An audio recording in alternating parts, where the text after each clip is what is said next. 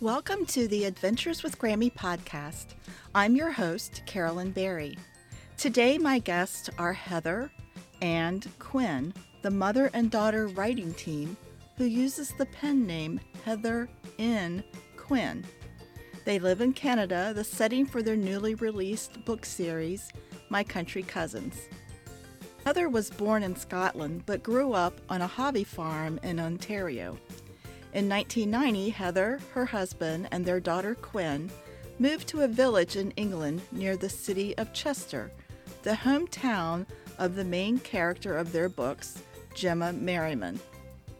The family returned to Canada when Quinn was 10 years old and thoroughly English, which made adjusting to life in Canada just a wee bit trying for her. However, as Quinn says, that personal experience makes it easy for her to identify with Gemma's feelings. The first book in the series of My Country Cousins is Journey to Juniper Junction. Book two, Adventures at Almosta Farm, will be available next month. You can find information about the books at their website, Heather N, the letter N, heathernquinn.com and a link is in the show notes. Join Heather, Quinn, and me as we discuss Gemma's quest for adventure and independence. Before we jump into the interview, I want to share with you information about the fun activity book I have created for children ages 5 to 12. It's called My Family Tree. It's a journal, it's a photo album, it's a memory keeper, and it's an introduction to the art and science of learning about your family history. It does not require a genealogy subscription to use. As grandparents, we know a few things about our grandchildren. We know they like to listen to stories. We know they like to look at pictures of their parents and grandparents as babies and young children. And we know they like to spend time with us. Our goal as grandparents is to have fun with our grandchildren and create lasting memories. What better way to create lasting memories than to share with them stories about you? Unlike other journals, My Family Tree is a PDF download designed to fit into a three ring binder, and it provides lots of opportunities to spend time with your grandchildren in person or online doing the activities. I compiled this journal because my older grandchildren have begun to ask me about their late grandfather and this journal is their Christmas present. But I'm offering it to you as well to share with your children and grandchildren. In my grandchildren's books, I have included pictures of their grandfather, and I have written lots of stories about him. Children are tactile learners, so I think it is important they have this binder so as they grow, they can continue to collect stories about family members and information that will connect them with a larger family. To learn more about my family tree, visit my website, adventureswithgrammy.com. And if you have any questions, please send me an email, carolyn at adventureswithgrammy.com. To receive a 50% discount, use the code Thanksgiving at checkout. Now, on to our interview. Welcome, Heather, and welcome, Quinn. I am fascinated with your pen name, and I would like to hear how you decided to mash up your names and create Heather and Quinn as your pen name. Thank you so much for having us, uh, Carolyn. We really, really appreciate it. It's a lot of fun for us to do this together. I mean, we love working together. We've always got along extremely well.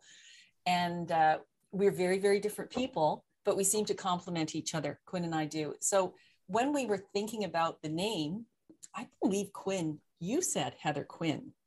And then my husband, Neil, he said, why don't you put an N in there like Heather and Quinn, like Heather and Quinn? And we thought, that is clever. We're going to do that. We like it. Yeah.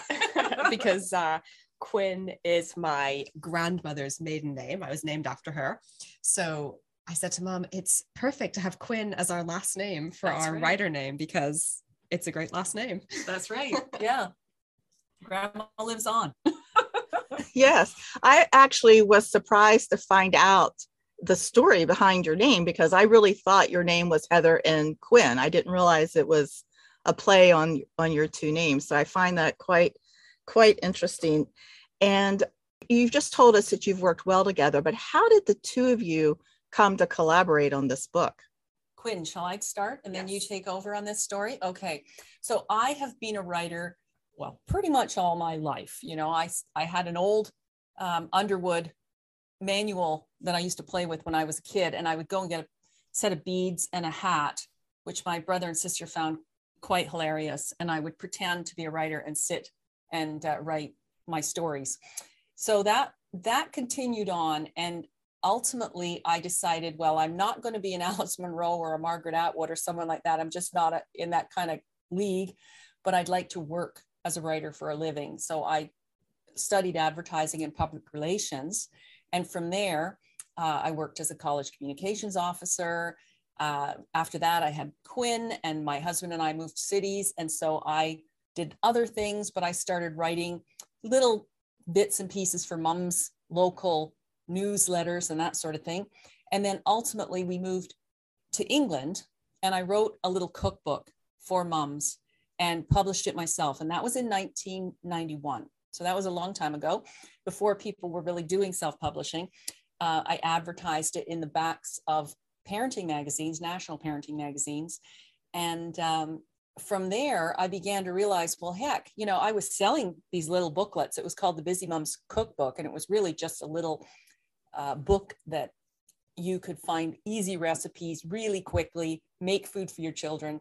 Because I always felt like the frustration level of your children not eating was sort of a ratio with how much effort you would put into making the food that they were refusing. So I was trying to come up with healthy things for kids to eat that you know you wouldn't be too fussed if they didn't if they didn't eat it, you know. So that went quite well. But what I realized was that my training in public relations was always to write to a particular market. So I began to realize, well, I could be writing the articles in these magazines that I'm reading.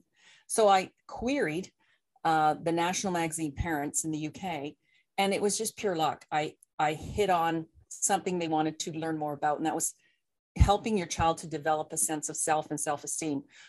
Back in 1991, that was groundbreaking stuff. You know, for uh, it certainly was in the UK. They weren't running a lot of articles like that in parenting magazines, so that did really well. And then after I ran, I got that piece in. I suggested a piece on toddler breastfeeding, which they thought was really far out, but I was still feeding Quinn when she was two. Yeah, they really were like, What are you talking about? This is nuts, you know? And these were all career women in London, and they just couldn't imagine. So they said to me, Listen, if you can get three women who are breastfeeding their toddlers to agree to be photographed, not while breastfeeding, you know, with their kids, and do the interviews and get us a piece on toddler breastfeeding, we'll run that. So they did. And it was a huge success. And it came out, I mean, women were coming out of the woodwork saying, guess what? I also do that. I thought I was the only one, you know, and it was really kind of revolutionary. So that kind of started me on my magazine career in the UK, which lasted for eight years. And I wrote a lot, you know, for parenting magazines and then branched into uh, health writing and that kind of stuff. And then we came back to Canada. And by that time, I had four children Quinn, her sister Oak, uh, who is three and a half years younger, and then twins, Lake and Cove, who were a couple of chimpanzees, let's say. they were so, so we, my husband and I used to laugh and say, God gave us Lake and Cove because we were getting smug, you know, because we thought we knew what we were doing. Quinn and Oak were fairly biddable, but these two were a little more than to handle. So ultimately, I ended up just like doing stay at home mom kind of stuff, but learning all the time. And I started writing fiction. So from there, I, I got a couple of short stories published in Woman's World, and that convinced me I can write fiction. But writing long fiction compared to writing short fiction is quite a different thing. So I tried doing NaNoWriMo last year, I guess. I thought I'm going to nail it down. I'm going to get myself a real book written. And I did, but it was an adult book. And I thought, I didn't enjoy that. I thought I was going to enjoy it, but I just didn't enjoy it. It was so, I had to dig so deep and to make it, I don't know, it just wasn't fun for me. So I told Quinn about it and I said, you know what I've always wanted to do is write children's stories. And I have this idea for a story about four kids who are cousins and they have such a great you know time together and basically we just chit chatted about it so then i was still thinking about it but it was on the back burner and that night i'm going to pass it over to quinn now because quinn was the catalyst Yes, so mum told me about her story, her story idea, which I loved, and I couldn't stop thinking about it either. And I just had my second daughter. She was three weeks old. So I was up in the middle of the night nursing her, as you are with a new baby. And I just picked up my phone and wrote the first chapter of the book in the middle of the night. And then I emailed it to mom and said, Hey, what do you think? Will this be something to get you started on your book? Uh, I was hoping she would like it. And she wrote back the next morning. She called me actually and was like, That's so good. I love it. Would you want to work together? And I was so excited. I said, Yes. I was actually hoping she would want to work with me, but equally, I didn't want to, you know, take her story idea. Um, so it just really went from there. Like it just all came together really well. We both agreed, hey, yeah, let's try to do this together. And then I just kept writing in the middle of the night on my phone while nursing my daughter, um, and then sending it to mom. And it went from there. She kept working on it. And that's pretty much how it came to be. It just like all at once, boom, we had a partnership. That's awesome. I know this book isn't autobiographical, but in a way, you lived in Scotland, you moved to Canada, and then Quinn, you were born in Canada and moved to England. Is that right? And then came back to Canada? Yes. So we moved to England when I was two, and then we moved back here when I was 10. So a lot of my formative years were spent in England. And it also gives us, and what gives me really a great place to write from because Gemma is that age when she's coming to Canada. And that's when I came to Canada. So I totally remember and I know how she would feel. And it's really great to pull, to draw from that.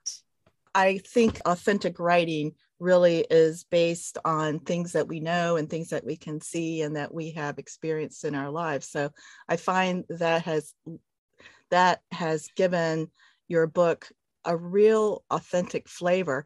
And one of the reasons I'm excited about your interview today is that most of the authors I've interviewed have been uh, more focused on young children and more picture books, where your book is for a slightly older audience, say from five or six up to 10, 11 years old. And the adventures that Gemma has is something that younger children are not going to be able to relate to, like flying across the Atlantic Ocean on a plane all by themselves, or eh, just swimming in a lake for the first time, which I guess kids could uh, relate to that. But it's to me, it was fascinating about the difference in the language and the experiences of entering a foreign country without your parents for the first time. And, and there's a safety net with these are your cousins, your aunt and uncle. But Gemma definitely experiences some pretty unique adventures. And I like that in the book. We really wanted kids to have a fun time reading our book.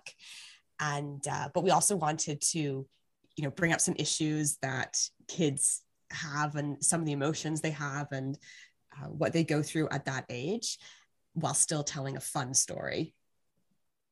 I like the fam.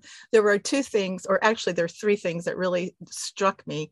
One was your family crest about if you can't behave, be funny.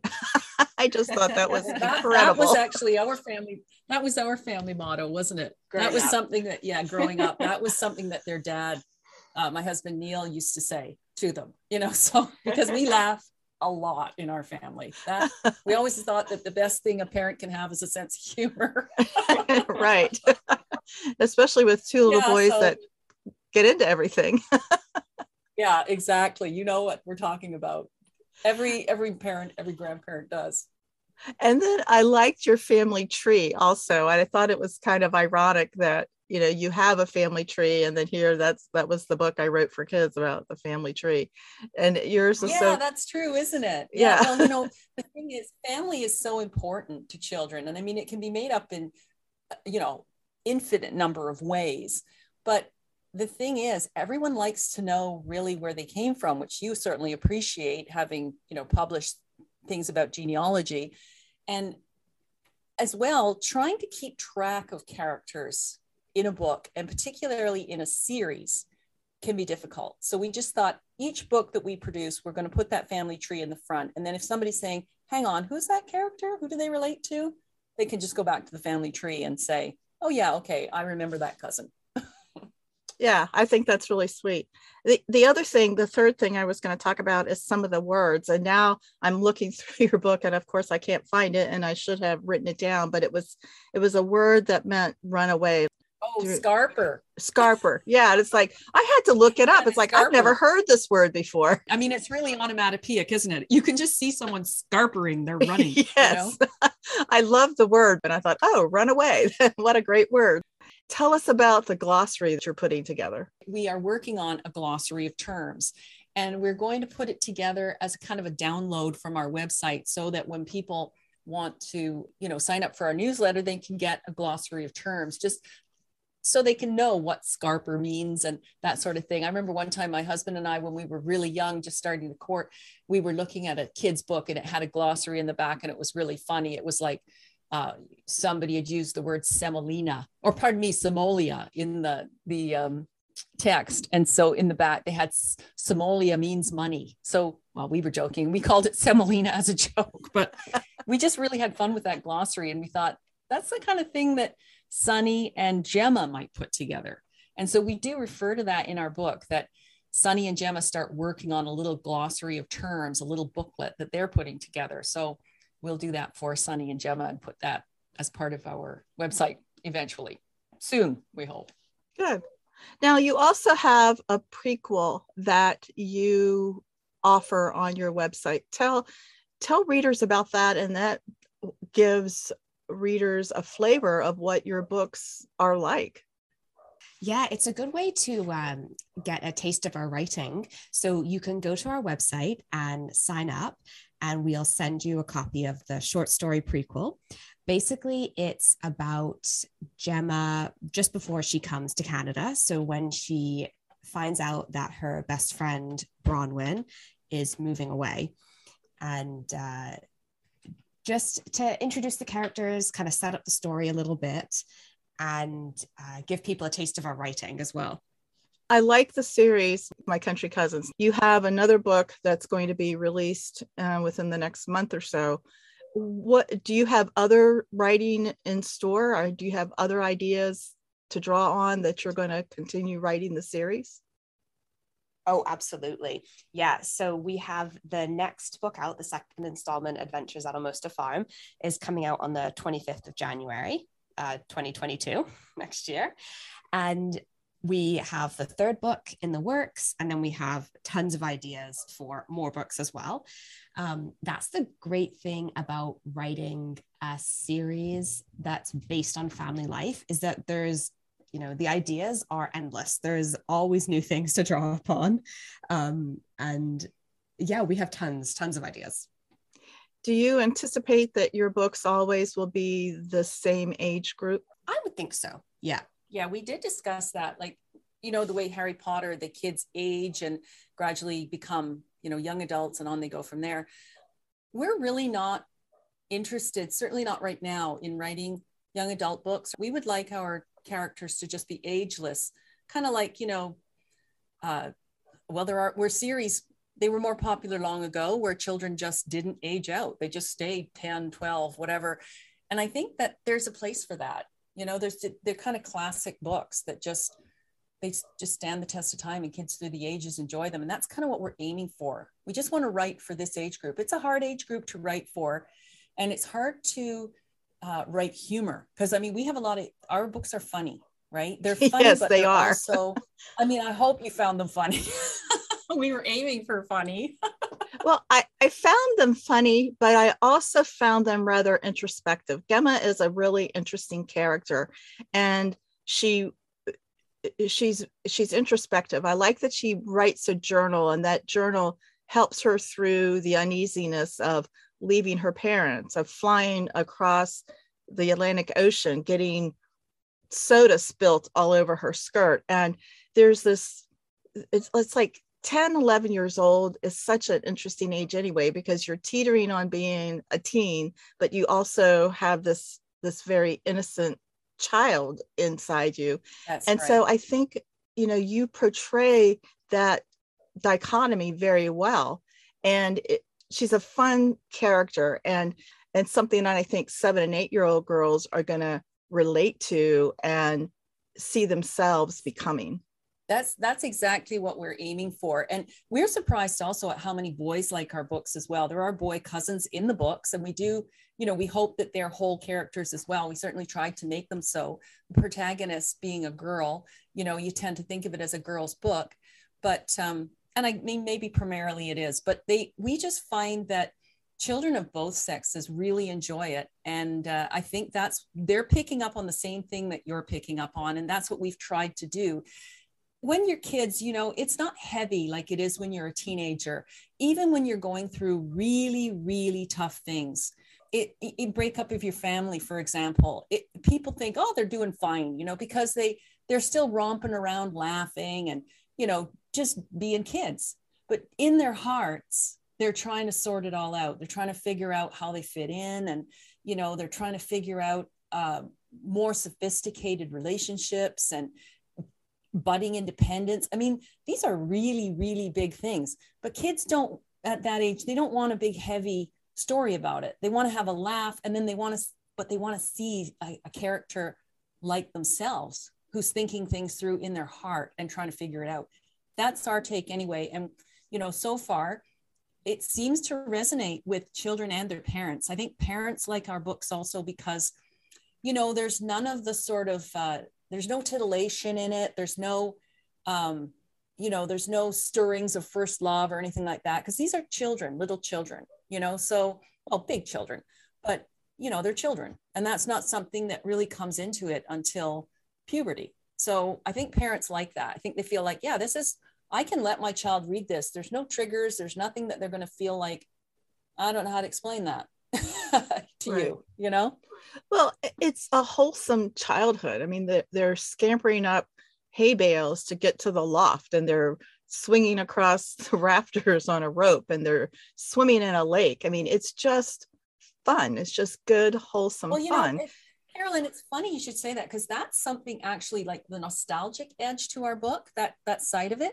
We've had a lot of grandmothers who have said to us, I want to read this book because it reminds me of being a kid. Like one lady who wrote to us, you know, who grew up in Scotland and she grew up in the Highlands. She said, you know, honestly, I felt like I read that part about the kids in the barn. I read it half a dozen times because it just brought me back. I felt like I was with my brothers and sisters again when we were little. And I just couldn't, you know, she said, I loved it. I couldn't stop reading it. I just loved it. When we so were talking, that was kind of exciting for us. Yes, I'm sure when we were talking earlier and I, I said that I could see my my boys, my grandsons reading this book.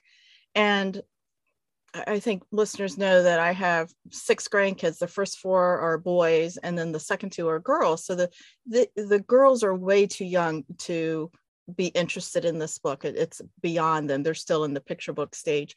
But the boys are six to nine, and they are reading chapter books. And the the funny thing about it is I live in the country on a farm. We have a barn, and they live in the city. And they love coming here and almost immediately after they get out of the car and say hello to me and give me hugs, they scamper down to the barn because that's where they like to play. The loft has become their fort. And I as I was reading reading the books, I could just see my grandsons enjoying this book and them seeing themselves at our farm playing in the barn and running through the woods. And we don't have a lake but we have a stream. And you know they love being in the woods and just going on hikes and adventures. So i think i love that sense book, of freedom i think. Yes. Yeah that's right. It's all about freedom. Yeah. Right. It, because you even talk about gemma has a I think there's a quote in there from Gemma about you know her her freedom to not have to ask permission to get a Coke. You know, it's like it it is it, it is that freedom that kids want, and especially if they're city kids where they have to stay on the block or they can't go out of their courtyard. This is a, an entirely different world for them. Yeah, exactly. And also, even just those kind of carefree summers of childhood, they're so fleeting, but they're so amazing. So it's wonderful to have that that you could just kind of disappear into that world and have that same sense of freedom and carefree joy and really have a chance to be in that world regardless of where you live or yeah exactly because you, you do as a child you know even if you're you're kind of confined to your back garden or your backyard or you know there's some little spot where you feel like you're on your own and you can I remember one time actually, I was in England and I was with some friends, and I said, Oh, sometimes I just feel so sorry that I can't, you know, that Quinn and Oak aren't having, because at that point I only had the two of them, aren't having the kind of, you know, summer I had because I was, uh, well, very much actually like Gemma, because Quinn and I have melded our experiences. None of the stories in uh, Journey to Juniper Junction are directly um, autobiographical, they're all made up you know they're made up of our combined experiences. I grew up on a hobby farm in canada and quinn grew up in a village in england. And you know so they're they're very different. But one of the people i was with that day when i was saying oh i wish they could have the kind of summers i had she said heather they'll have their own experiences. They'll have you know they'll have their own memories. And, and i thought yeah you're so right about that. It, you know it's it's just no matter what your memories are I think you see them in my country cousins, our stories, because they're what childhood is. It's just that that being, you know, you don't think about adults when you're out together with your friends. We tried to keep adults to a minimum in the stories, you know, because really, I like, well, for example, remember the old Charlie Brown and the teacher would be going, wah, wah, wah. they never made any, right. they never had a voice, right? And as a kid, I used to think, what's the teacher saying? I realized no, that's a joke for the adults in the story because, you know, we know that we're just going wah, wah, wah in the background. kids want to think about kids. when when I was teaching, I would find myself lecturing to the class and I would see glazed eyes. And what popped up in my head was the teacher and Charlie Brown. And I'm like, all right, Carolyn, we got to cut this. We got to go to a different activity because they're not listening to me. yeah, I think that's iconic, that wah wah wah sound. oh, that's fun. well, we we were thinking when you were saying that your your grandsons enjoy the um, you know that the, they enjoy playing in your barn and all that freedom and that kind of thing. I said to Quinny, we got to send Carolyn a copy of our book for the kids, you know, because I mean, we were just saying they like to have paperbacks, right? Or they like to have actual books. So yeah, we'll do they that. do. We'll send your your your grandkids a couple of copies. We've got another book coming out soon too, so we'll send you two. oh, thank you. Give us a little flavor about Al- Almosta. Is that how you say it? Almosta Farm? Yeah, it's kind of like it's almost almost farm, but almost the farm. Right, oh, okay. You know, right. yeah. Silly me. All right. So just give us a little uh just like give us your back cover copy for Almosta Farm. Why how is it different? How does it continue uh Gemma's adventures and what's exciting about it? It continues. I mean, it's a series. So it really begins, as you know, with Gemma arriving in Canada from England and being a city girl, just trying to get used to a hobby farm. You know, it's it's such a shocker. And as you say, by herself, you know, she doesn't have her parents to run to and uh, and have them figure things out for her or anything like that. And she has to get used to animals, which she isn't used to because she doesn't have any pets. Her mom is, uh, you know, dead set against having animals in the house. So, or any animals, you know. So Gemma gets a big kick out of the animals in the story. And, and also she has to get used to them. She's a little frightened of them as well. So she's also I don't want to give too much of the story away, but she has to get used to these new friends as well, you know, and what they're like and and just negotiate that. So by the end of book one, you know, she's she's getting used to the animals. She's made some friends and she's feeling a little more grown up and capable. So in book 2, she has to continue building on that. She has to get to know more animals, you know, that arrive, which is another, that's something that we found our young readers really, really enjoyed. They wanted more animals. So we've put in more animals. And then also, you know, she has to learn that when everyone doesn't get along necessarily, how do you negotiate that when you're the new kid on the block? How do you make sure that you're not making enemies of anyone? You know, because these kids are really comfortable with each other, but you're not 100% comfortable yet with yourself in the new situation. So she kind of has to negotiate some new things. Quinny, did you want to add anything to that? I think you've said it pretty well, Mom. Basically, we pick up from where we left off, and essentially, you know, once the uh, the bloom goes off the rose, shall we say, of being in this new place, how does she still handle the situation and handle herself? Right. right. How does she handle that homesickness? When, yeah. Yeah. Yeah. So she's, yeah, she's continuing to grow and learn things about herself, which is really what the book is, is really about. As we say, it's funny, but it's also, um, as you said, introspective. She has to keep growing and learning as we all do at that age, you know, and it's coming at you fast when you're 10, 11 years old. And it's, uh, yeah, so we're just kind of, I think what we're trying to do too is give kids a way, give kids a character that they can emulate if they want to, right? Like that's a big part of it too. Gemma's a good role model. She's she she's is. real, right? Yeah, she's real, but she's strong in her own way. She's not brash, she's not bossy. She knows her own mind and she's trying to continue to have a sense of self in a whole new world. So I think that's really what we continue to do and that's what we will continue to do with all our stories is put Gemma in new situations and then throw some things at her and see how she maintains her own self identity and at the same time grows as a human being, which is pretty tough, especially when you're young. right. I love her sense of wonder. She encounters these new situations and then she hesitates a bit, but then she's willing to tackle it.